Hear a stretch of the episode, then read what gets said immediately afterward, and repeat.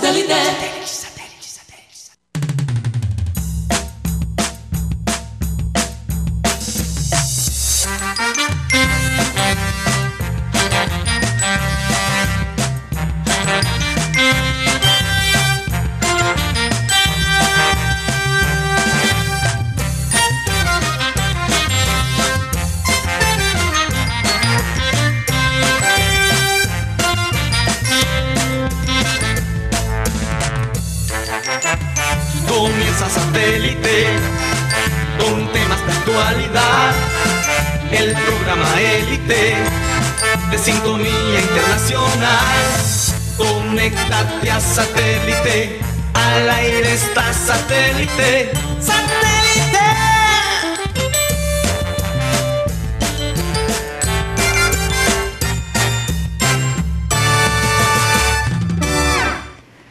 Señoras y señores, bienvenidos a programa Satélite. Es un placer de verdad estar con ustedes. Espero que todos hayan tenido un fin de semana tranquilo, pacífico. Difícil. Eh, hay, hay, hay, mucha gente que, que, ha vivido momentos difíciles, ya sea porque perdió un familiar a raíz de esta pandemia, y otros, pues obviamente eh, la expectativa del junior, a ver si clasificaba o no, si quedaba en los ocho, y bueno, ya eso es historia de ayer, como quien dice. Ya sabemos que está en los ocho y que bueno, el primer juego será con Santa Fe. ¿Qué cosa? Por partida doble, ¿no? Por Libertadores. Por eh, Libertadores y por. Y por, la Liga. Por los cuartos finales. Así es. Pero es, vuelta y ida. El de Libertadores es el primer partido de los No, no, no, pero los cuartos finales. Ida y vuelta. Y de, vuelta. Y ya los cuadrangulares no existen. No, ya no, por el tema de, de, poco espacio. Recordemos que tenemos una Copa América. Ajá, sí. Gracias a Dios. Pero la verdad. Ojalá que eso siga así. No, le ha ido mucho mejor al fútbol colombiano haciendo este, este tipo de torneos porque en los, en los cuadrangulares tú perdiste el primer partido y tenías cinco fechas para, para ganar. En cambio, en, esto es, pierdes el primero y, si ganas el segundo, te toca ir a penales. Ah, fíjate. Bueno, aguanten ahí la información porque hay, bastante. Y el bombazo que recibimos con la historia de la Superliga y estos 12 clubes que decidieron desligarse ¿no? de las eh, identidades eh, clásicas que manejan estas, estos torneos. Eh, es bastante complicado, así que aquí vamos a tener un análisis completo al respecto. Vamos a, bueno, primero que todo recordarles que estamos transmitiendo a través del sistema Cardenal 1010 AM, de, a través de nuestro TDT. Y por supuesto, si se quieren comunicar con nosotros, lo pueden hacer a nuestro WhatsApp 307 16 0034. Si nos quieren ver, lo pueden hacer en nuestro canal de YouTube, Programa Satélite. Vamos a dar inicio presentando a toda la gente linda que tenemos aquí de, programa satélite. Comencemos por Hombre, hoy voy a comenzar con la gente de producción. Benji Bula, Tox Camargo, Alan Lara. Tenemos allá en, desde su casa a Rodolfo Herrera. Y acá desde el estudio está Mateo Gueidos, Benjamín Gutiérrez, Juan Carlos Rocha y quien les habla, Karina González. A veces hay que cambiar porque siempre es lo mismo. Parece ya un, algo disco grabado. roto, un disco roto, ¿verdad? Disco rayado. Disco rayado. O rayado, más bien. Para, que, vean que es en vivo, no es como los conciertos que hacen virtualmente. Que, que, dicen que es en vivo y no es en vivo. Porque los, los, discos rotos no, no tocan nada. No tocan nada. Disco rayado. Sí, disco los, rayado. los rayados. y, discos rayados de aquellos del año UPA, del año No, pero hay, discos rotos. Claro que los hay. cuando te los parten en la repiten, Pero no repiten. Cuando te los parten en la cabeza. ya capté la señal. Bueno, eh, vamos con la acostumbrada frase y dice así. El secreto del cambio es enfocar toda tu energía, no en la lucha contra lo viejo, sino en la, en la construcción de lo nuevo. Y sí, la verdad es que el Junior ahora se tiene que olvidar de toda esa, eh, como decimos aquí, paridera que, vivieron en, en, juegos pasados y ahora enfocarse a lo que viene, ¿no? Sin embargo, yo creo que la historia de la Superliga opaca mucho eh, esta noticia del Junior.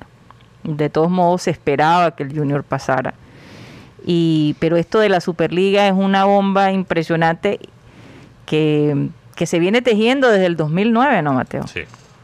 Y finalmente, eh, yo, yo estoy sorprendida de ver que Liverpool se metió en esa, en esa onda. Eh, sorprendida, pero no sorprendida. Fíjate que Abel González hablaba de muchísimo de esto y vamos a tratar de buscar en eh, para el Remember Time y les lanzo a mi gente de producción aparte donde él hablaba de donde él veía que esto podría suceder si las cosas no mejoraban, ¿no? Entonces, eh, hombre Mateo, yo sé que tú has- casi se, se- eh, tu cabeza ha explotado con tanta información que has eh, acumulado de, Sí. el análisis, ¿no? Tiene buena De- de- capacidad. Está todavía más grande de lo normal. Oye, eh, eh, tiene el buena hombre ayer lo vi eh, pasar como por todas las emociones. Primero como de asombro, después como de alegría, después como un poquito descontento y al final eh, hasta molesto. No, bueno, no creo que es alegría, pero un poquito de no esperanza. alegría, pero esperanza. Sí, Entonces, si ustedes me permiten, le voy a dar pase a Mateo para que sí. aclare, porque es que ahí eh, la información, hay información eh, un poco confusa con todo Sí. esto. ¿Qué va a pasar? ¿Por qué lo hicieron? sí. Eh, ¿Cuál va a ser el futuro de estos jugadores que aparentemente si forman parte de esta Superliga no pueden eh, jugar en, en- en- en otros equipos que formen parte de, las, de los otros campeonatos, ¿no? Yo, yo te digo la verdad, hay más preguntas que respuestas ahora mismo. Sí. O sea, re- realmente hay muchas cosas por qué definir. Entonces quiero más que todo enfocarnos en cómo llegamos a este punto y qué nos podría esperar en el futuro. Porque mira, esto no es algo nuevo, esto no pasó de un día para el otro. Sí. Aunque así parece. Pareciera, sí. Pareciera por la manera que sal- salió esta noticia, eh, que fue de un día para el otro. Pero no, es que en un artículo de 2009 de Sky Sports, el canal británico, eh, ya, ya teníamos pruebas de, de que Florentino estaba pensando en una Superliga con los clubes más poderosos de Europa. O sea, esto no es un plan nuevo. Esto estaba en el tintero hace mucho, mucho tiempo. Y parte de la razón que hemos llegado a este punto es por UEFA. Y es interesante analizando la rabia de diferentes grupos. La rabia de UEFA, perdóname, no es mantener el deporte sano. La rabia de UEFA son sus bolsillos, El billetico. el billete. La rabia de los comentaristas, gracias producción. La rabia de los comentaristas en los canales europeos no es por la sanidad del fútbol, Sí. es por sus bolsillos. Sí. Porque son los canales que transmiten la- Estos partidos. las ligas domésticas Mm. que van a ser afectadas por esto. UEFA realmente ha mostrado que no le importa ni los clubes ni los jugadores. Dos pruebas de eso. Las Nations League, Mm. que básicamente es como una superliga, pero para las selecciones de Europa. ¿Y por qué hicieron eso? No tuvieron los, los jugadores en cuenta. Eso era por el billete. Forza- a- forzar a los jugadores a jugar para sus selecciones en la mitad de una pandemia cuando muchos países estaban pasando por su tercer pico. Mm. Pero eso era pensar en la plata. Y la última gota que derramó este vaso fue la nueva versión de la Champions League. Que sería un- una Champions League, imagínate, con cuatro más equipos, 36 equipos, y con una liguilla. Yo de vaina quiero ver la fase de grupos de Champions. ¿Tú crees que la gente quiere ver una liguilla con más equipos y menos calidad? Y es interesante que ninguno de los canales de Europa están hablando de esta nueva versión de la Champions League y cómo eso incidió en esta, En esta su- decisión. en esta decisión. Mm. Porque imagínate, los clubes más grandes, que son los que dan el espectáculo a la Champions League Y que más invierten. y lo que más invierten, iban a ganar menos con más equipos por los derechos de televisión. Entonces, eso es un factor muy importante. Yo, yo digo que el- la, la nueva Champions, que sería, que fue aprobado hoy por la UEFA, que sería para el 2024, es casi tan malo como la Superliga. O sea que hay alguien de la Di Mayor, de, la, de Win allá. No creo, porque es UEFA y UEFA es Europa. Sí. Que lo está asesorando. Gracias a Dios, ¿ah? gracias a Dios que... Al contrario, Rocha. No, eh, más disculpa, bien lo Mateo, contrario. Recordemos que aquí en Colombia, hace cosa de dos, tres años también hubo el famoso grupo de los ocho. Claro. El G8. Que entre otros clubes estuvo integrado por Junior. Exacto. El inconformismo de la distribución, según los clubes, inequitativa lo- de los derechos de televisión. Y Sí, Fachar fue uno de los abanderados de ese movimiento, ¿no? Que después incluso se habló de que había una especie de persecución contra ese grupo de los ocho. Del- de los grandes solamente se excluyó el rival de Junior que, que tendrá será juez y parte Ajá. en Liga y en Copa Libertadores. Mm.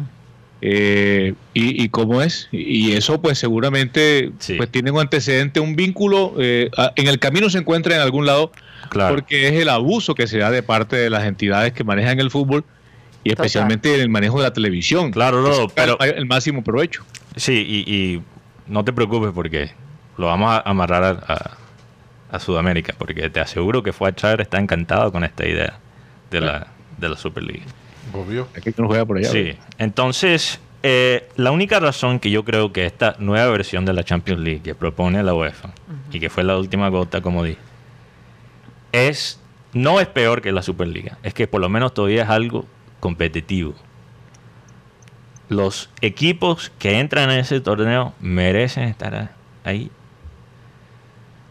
Y es que esta Superliga, lo que más me preocupa, aunque no estoy del lado de UEFA, e- esto realmente es una batalla entre dos villanos. Los ricos que son dueños de estos clubes y los ricos que son dueños de UEFA. Pero esta Superliga es anticompetitivo porque son 15 clubes que no pueden salir del torneo, que están garantizados a estar ahí todos los años. Mm. Y pues queda qué? Cinco cupos para 20 ligas de Europa. O sea, ni- y esto conecta con la otra cosa que me preocupa de la Superliga. ¿Ligas o equipos? ¿Ah? Estás hablando de los equipos. No, 20 ligas en Europa, Ah, ok. cinco cupos Cinco en esta Superliga. O sea, ¿qué esperanza tendría un equipo portugués o un equipo eh, holandés, por ejemplo? o sea, esto- también es supremamente limitado. Eh, Ese es el no, tema. no, pero, pero tienen chances de entrar, mucho más oportunidad para entrar en la Champions League. Y tendrán todavía más con esta nueva versión de Champions League Ujú. que la Superliga. Y es la otra parte que me preocupa de esto. Sería la destrucción de las ligas domésticas de Europa. Porque si estos clubes permanecen en sus ligas, los que son parte de la Superliga, tendrían una ventaja extraordinaria comparado a los otros equipos, porque serían millones y 100 millones de, de euros garantizados todos los años. O sea, esas ligas domésticas ya, ¿para qué sirven? Mm. Si los mismos cuatro van a ganar todos los años. O sea, historias como Leicester City, Difícil. nunca más. Nunca Porto, más. Porto 2004. Sí. O sea, sería muy complicado. Y lo otro, un punto muy importante es el tema de las selecciones. Porque jugadores, estrellas de las selecciones como Sí. Cristiano de Portugal, jugadores que juegan en, esos 15 equipos, Messi. no podrán estar. Messi. No, a- a- Messi. y afectaría el, el club promedio. El club que tiene aspiraciones de ser un grande. Sí. Y Y en este modelo actual hay esas posibilidades, aunque son remotas. Es decir, que si la, la UEFA quiere tomar, eh, eh, por decirlo así, que bueno, todos los equipos no van a, no van a, a continuar con nosotros. O sea, el Paris Saint Germain ya es campeón de la Champions. Es que ese es uno, es que ese Bueno, fue uno de bueno, los nombres. antes- déjame terminar aquí la línea de pensamiento porque eso Es una Y- buena pregunta. es una buena pregunta Mm. y, y realmente no sabemos todavía. ¿ok? Y lo que sé, lo que queda, la represalia que pueden tomar ellos. Yo sé. Y vamos a hablar también de por qué París. Bueno, te lo voy a decir ahora mismo. ¿Tú sabes por qué París no está en este grupo? No, no sé. Porque los dueños de, de París Saint Germain son los de Qatar. ¿Y tú crees que Qat- Ah, Qatar que va a poner en riesgo su mundial? No, hombre. Y si ya lo compraron, imagínate. Ellos van a tener que esperar hasta el 2024 para unirse a la Superliga. Imagínate. Pero bueno, esto es algo, o sea, para mí me dio como una patada en el estómago, como fanático del fútbol. Pero también me puse a investigar y hay cosas quizás positivas que pueden salir de esto. Primeramente, si tú analizas los comienzos de la Champions League, son muy parecidas a esta Superliga. Tú sabes que la Champions League, tú, tú sabes quién tuvo la idea para hacer ese torneo. No me digas que el Real Madrid. Santiago Bernabéu. Ah, Real Madrid. Fue su idea. interesante. ¿Y no te parece interesante que Real Madrid ganó las primeras tres Champions League en la historia? ¿No te parece un poquito No- no fueron interesante, ah? Y tres de seguido. Las primeras, los primeros tres ganó Real Madrid. ¿No te parece un poco curioso? Y encima ¿Cuál es el de nombre eso, original de la Champions? eh, la Copa Europea. Copa Europea. Liga de La Copa Copa Europea. Campeones de Europa. Sí. Sí. Mm, ¿Qué pasó? También en esos primeros torneos muchos de los clubes eran invitados, no clasificaban, eran invitados. mm. O sea, eh, la, la Champions también empezó de esta manera, como una, ma- una- un juego, un torneo entre los clubes más ricos. O sea, esta vaina que estamos viendo... de- Claro, sin retar a las identidades. Claro, bueno, Más esa es la diferencia. Que Santiago Bernabéu lo hizo en conjunto con UEFA. Sí. Pero la pregunta, Mateo, es si, Sí. si en esa oportunidad se dieron las presiones que se pueden dar ahora, porque fíjate que del seno de, de alta dirigencia de la UEFA han dicho que los jugadores que actúen en esta Superliga no podrán jugar ni el Mundial ni la, ni la, la Copa Europea. O sea que ahí sería ya, digamos que una talanquera Sí. para cualquier jugador que puede quedar en que pudiera o quisiera quedar en la historia. Fíjate, Rodo, que UEFA dijo eso y FIFA, aunque fue fuerte en contra de esta Superliga, no lo confirmó. No. Fíjate, fíjate esa diferencia. Porque los jugadores estrellas están allí. Porque favor. FIFA tiene que pensar en su, o sea, en su futuro. En su futuro. Y la realidad es que si esto se cumple, la UEFA muere. Y yo no voy a llorar para la UEFA, porque sería merecido. Aunque es triste esta situación, sería merecido la muerte. O de la sea que FIFA pudiera, pudiera aliarse a la Superliga. Sí. Sí, claro. Yo- es posible, si le entra el cheque. Es la única razón que, por ejemplo, los gobiernos, para mí, que los gobiernos ahora están en contra de la Superliga. El cheque. Bueno, pero a manera El de cheque- ilustración, la, el la cheque- Superliga, ¿qué, qué contempla? O sea, Ajá. La característica sería la de un torneo rutinario con partidos semanales entre esos clubes Exacto, entonces sería, ah, y a fin de temporada se establece un, un campeón. sí, sería 15 miembros, No son 20. no, 15 fijos. Fundadores. Son los fundadores. Fundadores, cinco, ahora, solo hay 12 equipos, pero En se este espera momento. anunciar tres, Tres más. más, sí. Eh, con cinco cupos para invitar a otro equipo. Pero a lo mejor eso lo pueden extender. Sí. Mon- pero suena muy monotemático, la verdad. Sí. Vol- Y pues eh. sería dos grupos de 20, Mm, De 10. oh, perdón, de 10, sí. 10 cada uno, y después el estilo knockouts. Pero, pero tú no crees que Sí. esta, haber tomado esta decisión de, de UEFA Mm. el día de hoy, del nuevo formato de Champions, no fue una retaliación también diciéndole. Claro que sí. Aquí claro mandamos sí. somos nosotros. Exacto. Oye, pero Pep Guardiola no se quejó. Pero es que la UEFA, la UEFA no tiene con qué negociar. Porque te aseguro que si ellos vetan los jugadores de los torneos internacionales, van a perder en las cortes. Las cortes no van a, creo que, apoyar eso. Es muy duro. ¿ok? Y, y las ligas, aunque dicen que van a sacar los equipos de la liga doméstica, o sea, ¿qué es, qué es la Premier League sin esos seis? ¿Qué es la Liga Española? qué es la liga sin Real Madrid y Barça y Atlético? Por favor. Esas ligas no duran ni dos o tres años. Italia, Sin Italia, Juventus. Y, eh, Juventus, Milán. Milan, Inter. ahora, otra, otro rayito de esperanza es que aprendí sobre el sistema financiero de los clubes en Alemania. Y es interesante que los dos grandes de Alemania no forman parte de esta Superliga. Ni Dortmund ni Bayern Múnich. Mm, Y incluso salieron y fueron muy duros contra el proyecto de la Superliga. Y la razón es que en Alemania se usa un sistema donde el 50% de las acciones del club tienen que ir a los miembros de los clubes que son básicamente los abonados del club.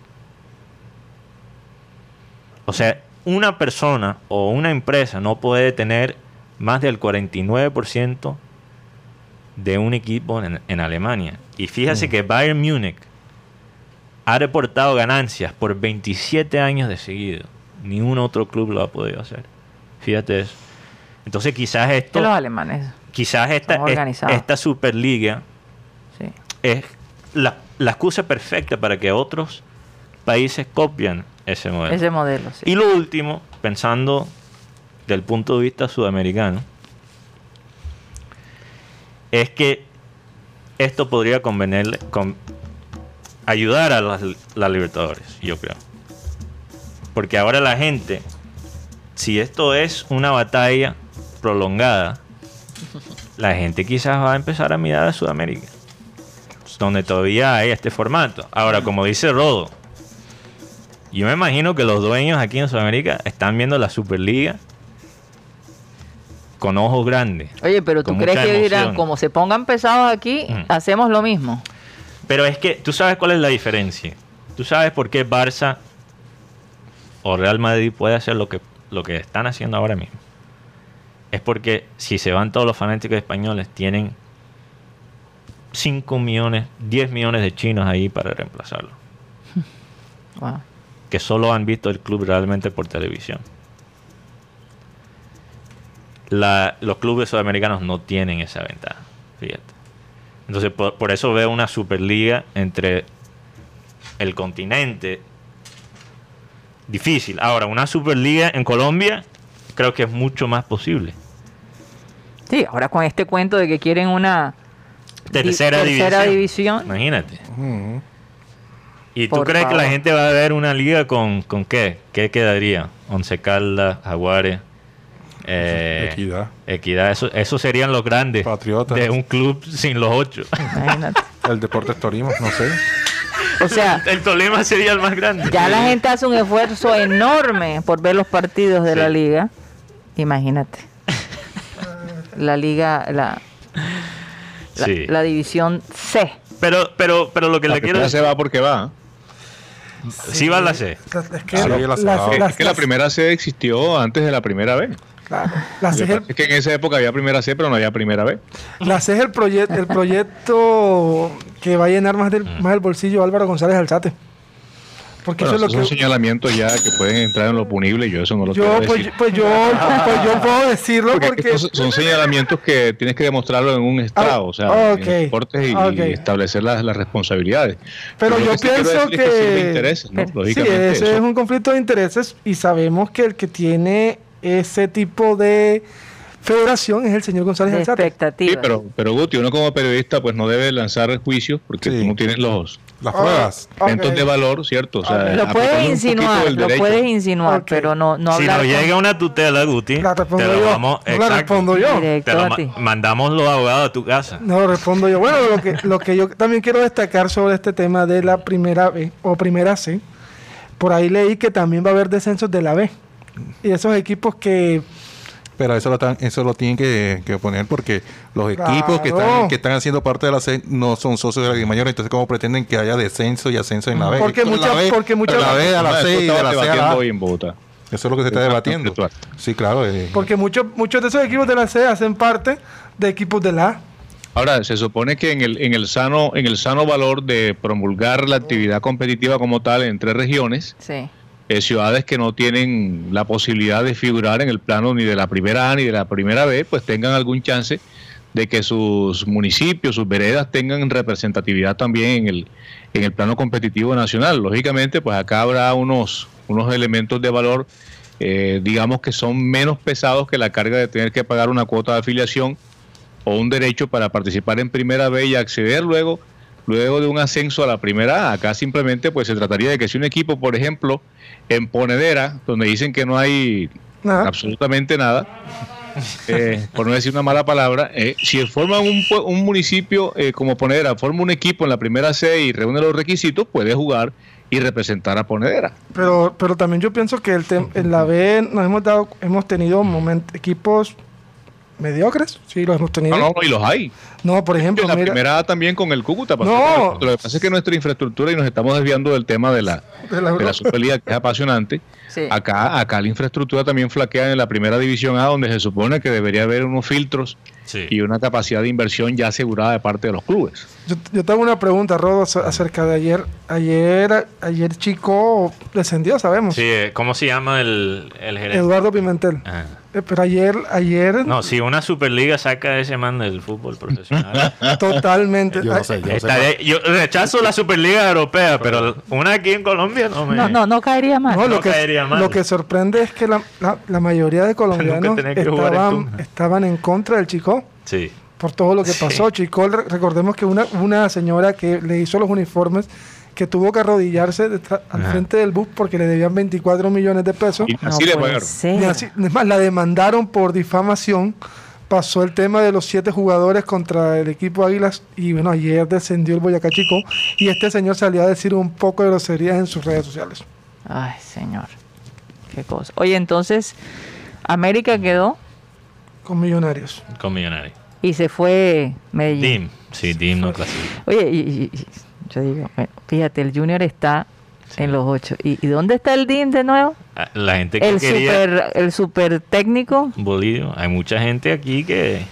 Oye, ¿Qué? No, yo, yo, yo la tengo clara, mira, eh, Medellín es un equipo reventado. sí. Total. Reventado desde el punto de vista económico, financiero, desde el punto de vista disciplinario. Bolillo Gómez salió a hablar hace ratico de los, de los jovencitos que se fueron de Guayafita. Oye, pero ni Ah, siquiera es tan joven. ¿ah? ¿Cuántos años Y que No, hay unos de también los 16 pelados y de que llegan 17. creyendo su figura, que, que llegan con tatuajes, aretes y Mm. pelo pintado, que no le han ganado a nadie, y eso seguramente lo vivió en el seno de ese equipo, en el que con dos partidos, dos entrenamientos, fue campeón de, de una copa, ¿cierto? Porque la- los títulos hay que adjudicárselos a aquel que asumió las finales. Y bueno, yo creo que estamos claros que nuestro ambiente bolillo, más allá de sus problemas y sus conflictos personales que los ha tenido y por los cuales ha sido condenado por la opinión pública nacional, eh, ha sido un técnico relativo, bueno, relativamente para mí es un técnico exitoso porque ha clasificado selecciones a Copas del Mundo, un equipo como Panamá. Sí, que pero estamos hablando de este trabajo. Este trabajo. ¿Cierto? Ha sido exitoso, o sea, Sí. yo creo que a Bolillo no se le puede quitar lo que haya. Yo no, lo que, yo, yo no me, me estoy refiriendo a Bolillo, yo estoy refiriendo a los que defendieron y, y- y dijeron que Lo que querían Bolívar en vez de Amaranto. en vez de Amaranto. Ah, entonces, entonces, entonces, digo, Sí. bueno, ahora Pero, pero Rodo es la, interesante. la vida, la vida da vueltas. Bastante. Pero Rodo es interesante porque uno de los, entre comillas, estos son palabras del bolillo, no, no son mías, de los huevoncitos. ¿Cómo? Él no dijo eso. Lo, sí. Cinco. Mencionó Sí. cinco. Estaba James Sánchez. Y James Sánchez no es cualquier pelado. 33 años tiene James Sánchez. Imagínate. ¿Y quién firmó a James Sánchez para el DIN? El O sea, el bolillo tampoco se puede quitar todo, ¿verdad? Y echarle la culpa al- a los jugadores. Sí, no, es que los técnicos asumen responsabilidades. Cuando un equipo no camina, el responsable es el técnico. O sea, Total. Claro. no nos echemos, no nos echemos carretas. O sea, el liderazgo es cuestionado. Incluso yo creo que realmente el técnico incide más en la disciplina que los resultados mismos. Sí, es que- es que. Por favor, claro ayer, que sí. ayer viendo el partido de Once Caldas con, con Medellín, el Once Caldas se veía muy bien, de verdad. Y no voy a no voy a especular, como dicen en redes, que hubo un maletín porque no tengo pruebas. Pero Once Caldas se veía que estaba jugando muy bien.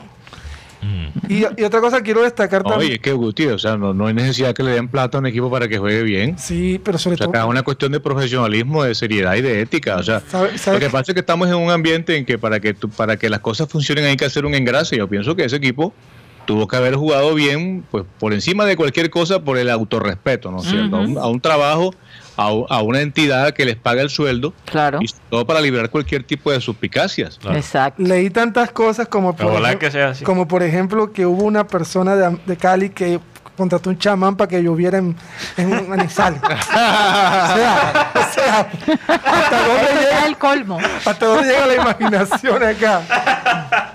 Oye, lo que pasa es que la, la gente eh, en Colombia piensa primero mal y después es que piensa bien. En Estados Unidos tú presumes que la gente actúa de buena fe y después, bueno, los hechos te lo dirán, pero aquí en Colombia, por eso es que uno dice, ¿será que le dieron dinero? Porque uno primero aquí piensa bien, mal y después dice, bueno, Pero no, Lo que pasa es que pensar mal en Colombia es casi siempre acertar. es acertar. Y Bueno. de hecho, esa carrera, esa carrera que ha hecho la expresión piensa mal y acertará, yo, yo pienso, y creo que está en el arraigo ya del, del concepto Sí. popular. Exacto. Total.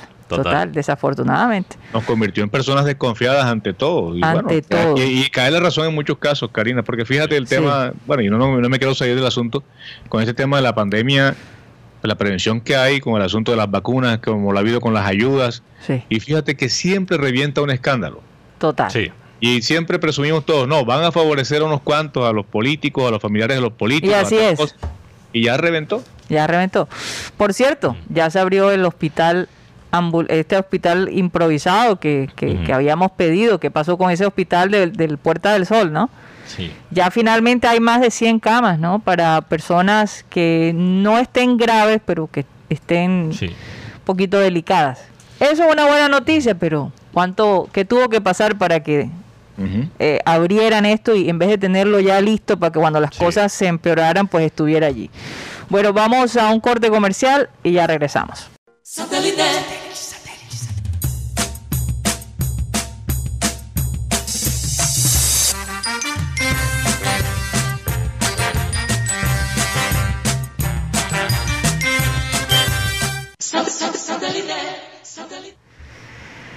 Continuamos en programa satélite transmitiendo a través de Sistema Cardenal 1010 AM. Y bueno, llegó el momento del churrasquito para ver si nos refresca de toda esta habladería, de tan- No, tanta cosa que, que está pasando, Dios mío. Yo Bueno, pero ¿sabes qué? A la hora del té esto nos pone alertas, no sé, en ¿Hay medio algo de qué hablar? Hay algo de qué hablar, así es. No, así y, es. y para esa gente que habla poquito, los invito en el churrasquito para que coma lengua en salsa de tamarindo. Uy, qué rico. Lengua Sí. en salsa de tamarindo. Salsa de Eso tamarindo. hicieron hoy en el ejecutivo co- acompañado de arroz de, de fideo, sopa de pollo de costilla, ensalada de repollo, eh, adicionalmente un, un guineo o banano eh, y el frijol o la zaragoza como se conoce acá en Barranquilla. Ajá. acompañado de un jugo o, de una agua, rica aguapanera. Uy. Uy, hace rato que no tomo aguapanela, voy a tomarla esta semana. En hacer el churrasquito que lo puede encontrar en el barrio Laya, en la calle 69C con carrera 32 esquina, en el centro comercial de Villa Carolina o en el centro comercial Portal del Prado. O también puede hacer sus pedidos a través de la plataforma de Rappi. 302-263-4810 o el 344-30. Hacer el churrasquito donde se come sabrosito. Así es. Bueno, Mmm, qué rico. oye, eh, aparentemente eh, Anthony Fauci, que es el, el, digamos, el, el líder ¿no? de, de la pandemia en, en- en los Estados Unidos, eh, dijo que este viernes se va a tomar una decisión sobre la vacuna Johnson y Johnson. Porque hay que tomar una decisión. Esa, esa, esa vacuna había sido opción para muchas personas, ¿no? Y eh, obviamente Latinoamérica, Europa Sí. está a la expectativa. Sí. Entonces vamos a ver qué pasa este viernes. Es, es definitivo. Hombre, crucemos dedos que la cosa... eh, porque esa, esa, esa, esa vacuna eh, ya muchas personas se las ha puesto también y les ha caído muy bien, pero bueno, seis personas se, se vieron afectadas, entonces ellos tienen que revisar qué está pasando allí. ¿Qué ibas a decir? aquí, en Barranquilla mucha gente se la ha aplicado, se la, se la puso en la etapa experimental, Sí. Los ensayos que se hicieron aquí en Colombia. Es más, yo estuve en el listado para, para aplicármela, pero a última hora decidí no hacerlo. Es que bueno, la prevención con, la, con el tema de las vacunas, eso está en todos los niveles y en esa fase experimental con mucha mayor razón. Claro. Sí, claro. Entonces, pues eh, en un momento dado dije, bueno, debió haberme la puesto porque ya estuviera inmunizado, pero uno no sabe, ¿no? Las cosas de arriba vienen derecho. Así es. Quizás sales como hubiese salido como el bebé en Irak. Hombre, no, no creo, Mateo. Por favor, ni, ni vamos a explicar qué es lo que quiso decir Mateo para las personas que no escucharon el programa el día de... ¿Cuándo fue el viernes, no? El viernes, sí. Pero el caso es que he conocido personas que se han puesto la vacuna de Johnson y Johnson, que es la vacuna tradicional, y lo único que han sentido es un poquito de malestar en el cuerpo, como te pudiera producir cualquier otra Sí. vacuna. Para explicar cuando Eh, dices la vacuna tradicional, o sea, es la forma antigua, Antigua, de sí. crear la vacuna. Así es, atenuar básicamente el virus, mientras que las otras dos utilizan una tecnología que transforma el ADN, si no estoy mal. Sí, sí. Bueno, eh, yo creo que todos nos hemos vuelto expertos en estos temas, ¿no? No, O sí. por lo menos hablamos, con algo de confianza. De pronto no con criterio, pero sí tenemos Sí. confianza Sí, en lo que total. leemos. y así. Sí, no somos expertos, pero estamos bastante al Pero hay día. que estar, hay que Sí. estar informado. Y recordarles, hombre, ya la gente de 65 años que se pueda vacunar, háganlo. No Y, espere, por favor. hablamos con- hablamos con una confianza de Anthony Fauci y de Tedros Adhanom Ghebreyesus. ¿Quién es ese? Ah, el, el- el director general de la OMS. Ah, de la OMS, que yo ni OMS. siquiera puedo pronunciar su nombre. ¿Cómo? Bien complicado. Tedros Adhanom Ge- Ghebreyesus. Yebre Jesus. Yebre Jesus. O Ghebreyesus, como le quieras escribe con G. Me quito el Pero yo que ya, ya hemos hablado tanto de estos temas que ya hacen parte de nuestras tertulias, ¿no? Y Fíjate eso, que hablando. dijo el otro día, pero lo hicimos con una familiaridad. Mi- que, que- que como si hubiese jugado, jugado bolito uñita con él. Sí, oigan, eh, es importante esto de ponerse bien las mascarillas. ¿ah? Porque estaban diciendo, es- bueno, más o menos, le estaba diciendo una doctora en Carolina del Norte eh, que hicieron unos estudios en donde decía, si usted no se pone bien la- los tapabocas, no está surgiendo ningún efecto. Y como ahora están pidiendo que se usen dos tapabocas, la idea de los dos tapabocas es que Mm. cubras eh, parte, o sea, que no entra absolutamente nada al área de la nariz y de la boca. Mm. Entonces, si la- te vas a poner las dos mascarillas mal, no tiene ningún efecto. Pero fíjate, fíjate que nosotros hablábamos hace un tiempo, bien temprano en el año, Sí, eh, sobre el tema de estas mascarillas que andan vendiendo en la caja a 5 mil pesos. sí. Y hablábamos de que no hay una investigación, de que el periodismo no, no se ha volcado a hacer un trabajo sobre esas mascarillas. Ayer apareció un artículo diciendo que hay baja calidad en esos productos. Y yo creo que para que tú tengas una mediana cobertura con una mascarilla que es de baja calidad, debes, usar por lo menos cuatro, si acaso. ¿Cierto? Porque es que aquí tú ves gente que anda con unos trapitos viejos y tú los ves y, y los, los he visto muy de cerca.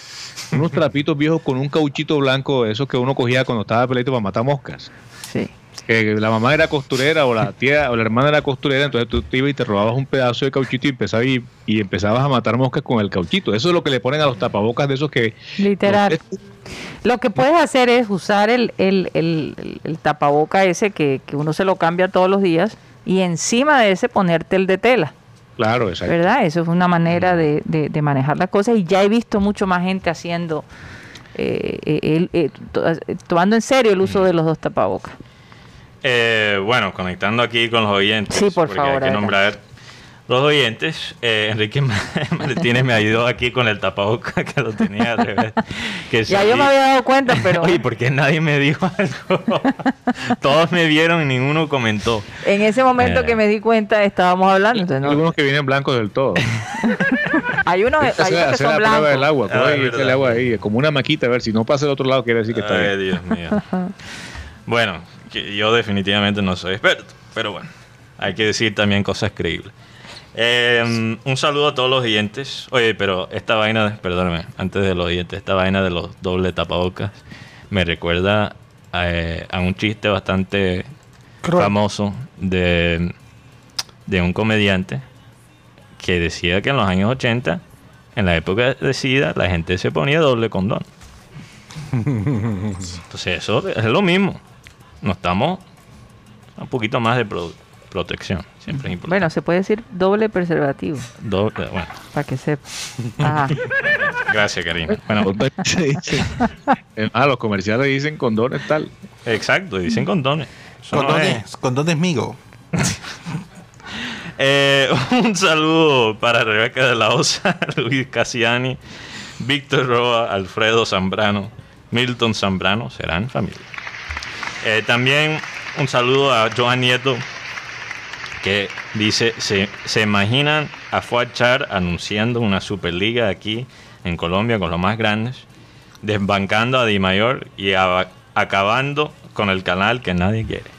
Hmm. Interesante. Aunque, Joan, si soy honesto contigo, si Don Fuad quisiera hacer una Superliga en Colombia, no es por ti. No lo está haciendo para la gente, lo está haciendo para él. Claro. Como todo lo que hace el Junior. Ok. Eh, también un saludo eh, para Enrique Martínez, María Martínez, Catalina Noguera, Katis Calzo, Luis Caballero. Que dice, hola, saludos a todos, contentos por el Junior. Se clasificó contra, contra todo pronóstico. Contra viento y marea. Sí, ahí vamos. Gracias por su aporte y adelante. También Re- Ricardo Zab- Zabalza, Bebe Films, que, que creo que es el único que quiere una Superliga Sudamericana. También un saludo a Frank Rivera, Cristóbal Rivero, Yolanda Mengual, que dice Santa Fe no es más que Junior. Así que le puede ganar en las dos competencias, ojalá que sea así. Yolanda. También un saludo a José Ayala, que dice buenas tardes, bendiciones. Viejo Mate nos tocó sacar a Santa Fe por partida doble. Mm. Y la final con Nacional otra vez, porque al Nacional lo llevan hasta allá y Junior tiene que ir o llegar. Mm, no, no estar de acuerdo No estás de acuerdo. con esa parte que me lo están llevando. No, Nacional es tremendo equipo. Sí, es muy buen equipo y además la llave que le toca, si clasifica, no es una llave muy fácil que digamos. Bueno, que, es Tolima, que es Tolima y Cali. Y sabemos que Tolima en este momento es el papá de Nacional. O- hoy estaba hoy estaba debatiendo en Twitter con un periodista de ESPN porque en su artículo estaba hablando de- del comienzo de, de la Libertadores que es, es mañana, ¿verdad? O es hoy.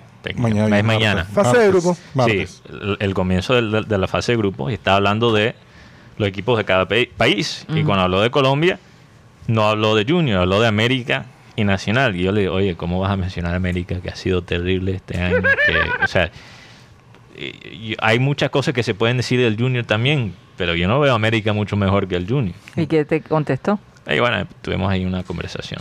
Déjame mandar un saludo, un saludo también para el señor Ramiro López en el barrio Ciudad Jardín, que Sí. nos ve, Nos ve por YouTube. nos ve por YouTube porque el man me reconoció con el fíjate. tapaboca. Fíjate. El, el sábado, sí. Ahora ya no, yo creo que ya no nos van a reconocer. Por la voz, sino por. No, No, o sea, con el tapaboca nos reconocen, sin el tapaboca no saben. Ah, sí. Ah, ¿verdad? Nos vamos a volver famosos con, Con con, el tapabocas. Ya sabes, no, te- no te lo es. quites. Oigan. Es, Ramiro López en el barrio Ciudad Jardín, él siempre ve satélite. Ay, Un saludo Ay, para él. saludo y todos los oyentes que solo nos escuchan. Así Aunque es. les digo, me veo mejor con el tapabocas. No hay duda de eso. Hay una, hay una, hay una No estoy de noticia, acuerdo. una noticia, una noticia hablando de lo que dijo Joan sobre el tema del canal que nadie quiere. Sí. Este canal estaría sin, hasta mitad de este año con este nombre. Porque el, el nuevo canal que pasaría al fútbol colombiano se llama TNT Sport Colombia. TNT, Sport como el canal americano. Sí. TNT. Sí, TNT en este momento está Chile, Ecuador y Venezuela y Argentina, TNT. Sport. Y Colombia que pasaría a ser T- TNT Sport Colombia. Pero van a comprar a Win. Esa Van, es la van a comprar Win. Van a comprar a. Win. Así es. Oiga, eh, el, lo otro- Bueno, y si lo venden quiere decir que no fue tan buen negocio. Sí, eso es lo que estaba pensando yo. Pienso lo mismo. Sí, Me imagino que lo compraron por muy poco. No, no, lo que pasa es que ellos estaban buscando un canal deportivo en, en Colombia. En Colombia, un claro. canal de aquí, Sí. Sí. que es mejor que el de Win. Bueno, TNT, por ejemplo, para que la gente sepa, eh, TNT no tiene mucha presencia en Colombia, pero son el canal en los Estados Unidos que maneja las transmisiones más tesas del el básquet, de la NBA. Ah, sí. Entonces ahí es como Y- la conexión con el Y en deporte. Argentina manejando el fu- fútbol argentino. Fíjate. Fíjate. Bueno, eso... Fíjate tú. ¿Sabes qué? Eso es una buena noticia. Yo, yo creo que... Yo creo que sí. Sí. Me uno en eso. Sí. Sí. Bueno, eh, oiga, el- lo único que se ven así beneficiados en este tema del, del sorteo de los, de los playoffs Ujú. han sido Millonarios y Cari. ¿Por qué? Porque son los dos únicos equipos que no tienen competencia internacional. Porque Sí. todos te dan en Copa Libertadores y Copa Sudamericana. Eh, o sea que viene una maratón de equipos hasta Sí. el 16 de mayo. Eh, o sea que cada equipo habrían jugado ocho partidos Ajá. en menos de un mes, menos de Imagínate. 15 días. No, e- es, ridículo. Este tema me apasiona bastante porque, mira, analizando Fluminense, porque yo he visto Fluminense jugar este año. Ellos son un buen equipo, pero no son el típico equipo brasilero en la Libertadores. Incluso ellos perdieron 5 a 0 contra el Corinthians de Cantillo, que ha tenido una campaña pésima. Mm. ¿ok? Entonces, este Fluminense tiene debilidades, tiene un, un- un equipo de alta edad. Yo- Yo creo que Junior, solo mirando los equipos, yo creo que Junior le puede hacer daño a Fluminense. Pero ¿qué pasa? ¿Tú sabes lo que están haciendo ahora mismo los equipos brasileños? Están jugando sus torneos estatales. Eso es, eso básicamente es una pretemporada. Eso, la mayoría de los partidos son unos paseos para ellos. Son Mm. contra clubes de segunda, tercera di- división, Ajá. semiprofesional. O sea, eso, eso lo usan para calentar. Básicamente. Y nosotros vamos a estar peleando un título al mismo tiempo que ellos están caminando ahí contra los equipos de divisiones Es inferiores. que tengo entendido que la liga la, la cop- la fase termina el 25 de mayo, la fase de grupos para Junior, y la final sería los primeros días de, de junio. Y lo otro que hay que destacar es que Fluminense contrata a dos jugadores mm, cono- conocidos, Juan Casares, el ecuatoriano, Juan Casares. y Abel Hernández, el uruguayo. Claro, Abel Hernández que jugó muchos años en Inglaterra. Entonces es- es- se está reforzando, además tienen unos veteranos como Fred, Sí. y tienen un, el chico maravilla, compró el Manchester City, que se llama Keiki, 17 Sí. años, que es- dicen que es el nuevo Neymar. Hay que verlo Bueno, jugar. podemos hablar más de Fluminense cuando Más llegamos a- adelante. sí, más adelante, pero Oigan, lo, lo que le voy a ¿y qué decir piensan de, del despido Sí. de, De de Mourinho? Oh, Mourinho.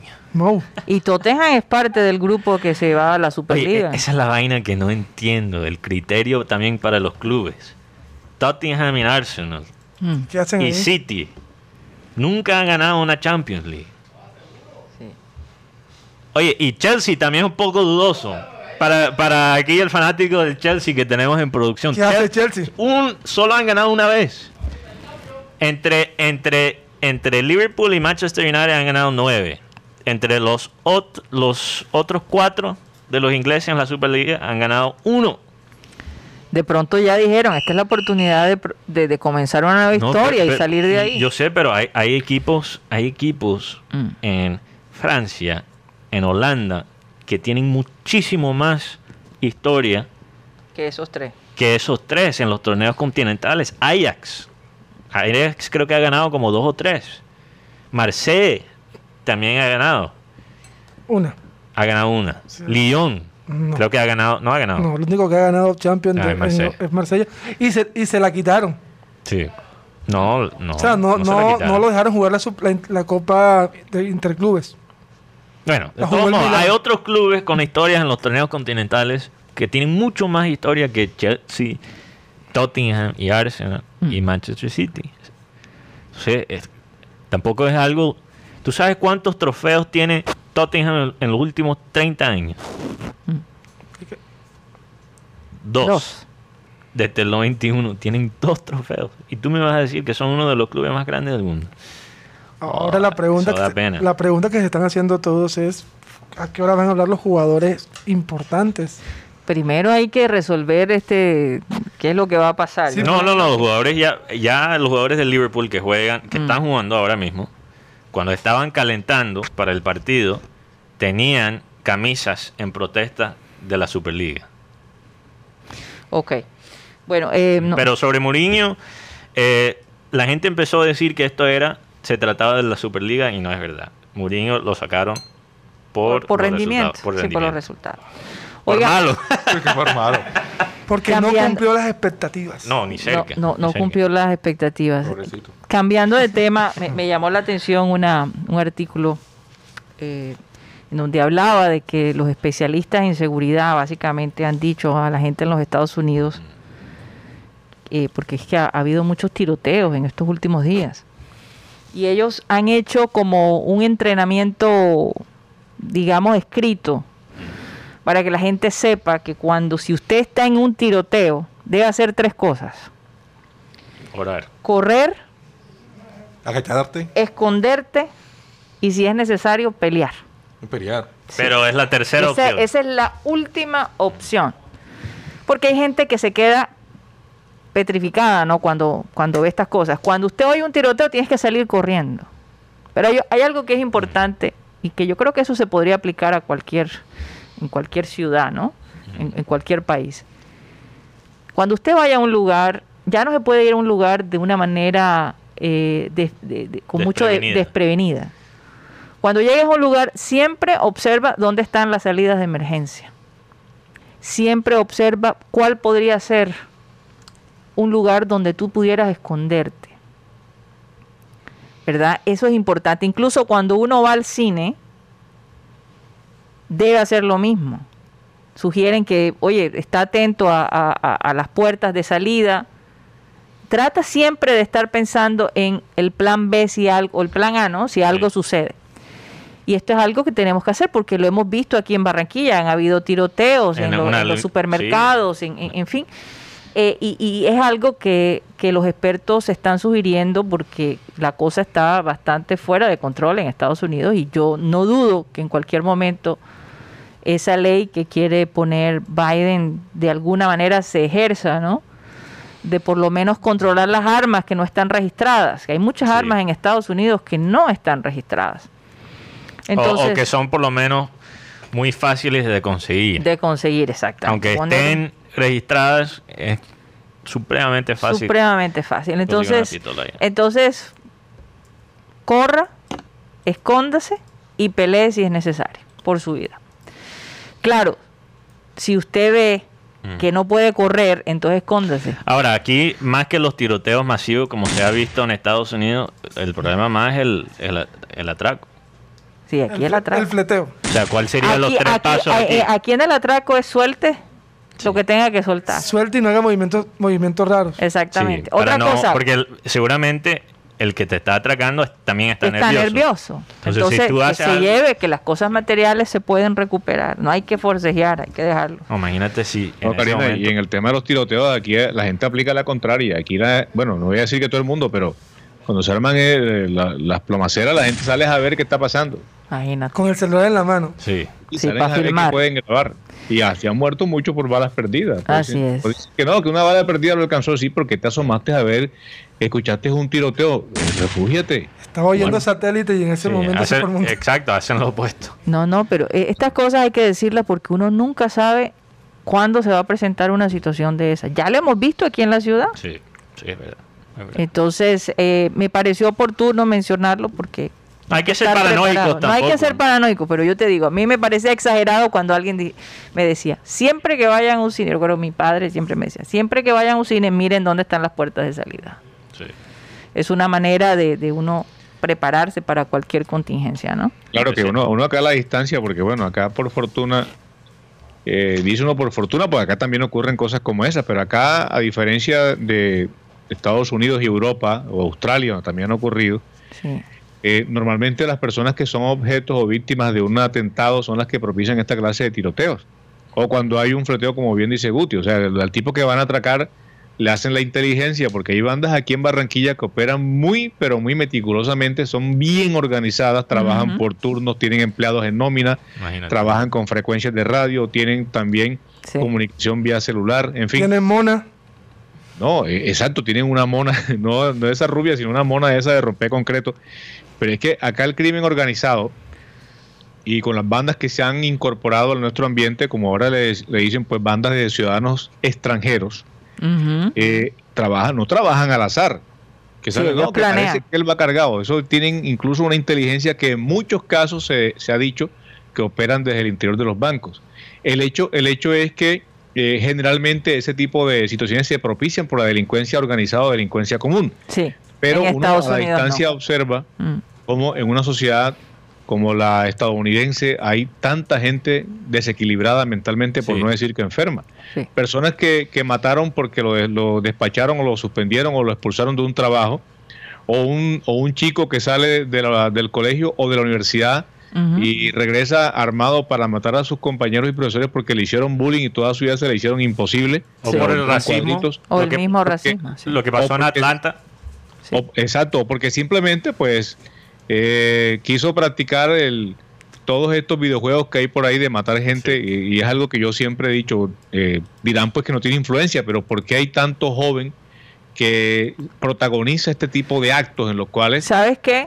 sale desquiciada a rifar el plomo por ahí? Antes de irnos, lo que pasa es que eh, cuando los padres son ausentes y cuando hay mucho trabajo y, y no hay a- y poca atención y entonces los videojuegos se vuelven los niñeros de, de- Sí, de estos niñitos, Los tutores. los tutores, entonces es cuando hace mucha, hay mucha influencia sobre ellos. Sí. Eso, eso ya es un estudio que se ha hecho Eh, Exacto. en los Estados Unidos. No es que los videojuegos sean malos, pero el exceso Sí. de los videojuegos, cuando no hay un balance, ¿no? eh, es un síntoma de algo más profundo, profundo, porque un sí. niño normal no juega esos videojuegos 10 horas al día. Es- Exactamente. un- una persona Falta normal lo juega supervisión. 2, 3 horas, 4 horas y después se Sí, cansa. sí. Pero si tú, te- tú estás jugando 10 horas al día, Sí. como lo hacen muchos de estos eh, estas personas que han disparado gente, Sí.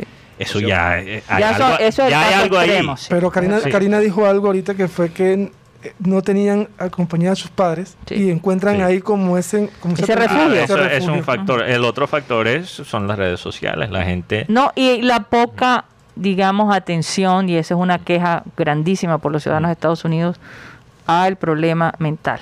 Eh, Es, es, es, es algo que se tiene que combatir. Estamos hablando de más de 300 millones de personas en un Ujú. país, así que es fuerte.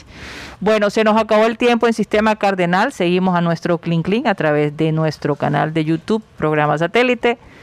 Gracias por haber estado con nosotros. Recuerden que estamos de 1 y 30 a 2 y 30 de la tarde aquí en la 1010 AM. Muchísimas gracias. Satellite.